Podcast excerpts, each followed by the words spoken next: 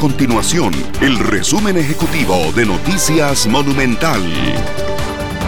Hola, mi nombre es Fernanda Romero y estas son las informaciones más importantes del día en Noticias Monumental.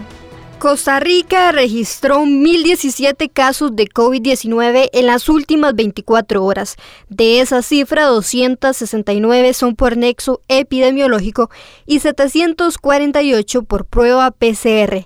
En total se registran 107.570 casos acumulados desde el inicio de la pandemia. Por otra parte, 452 personas permanecen hospitalizadas por COVID-19 y de esas cifras, 182 se encuentran en una unidad de cuidados intensivos. Además, Salud registró 17 lamentables fallecimientos por COVID-19 en las últimas 24 horas, para un total ya de 1.357 muertes.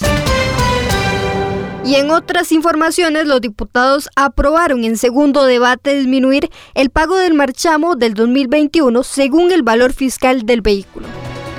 Estas y otras informaciones usted las puede encontrar en nuestro sitio web www.monumental.co.cr. Nuestro compromiso es mantener a Costa Rica informada. Esto fue el resumen ejecutivo de Noticias Monumental.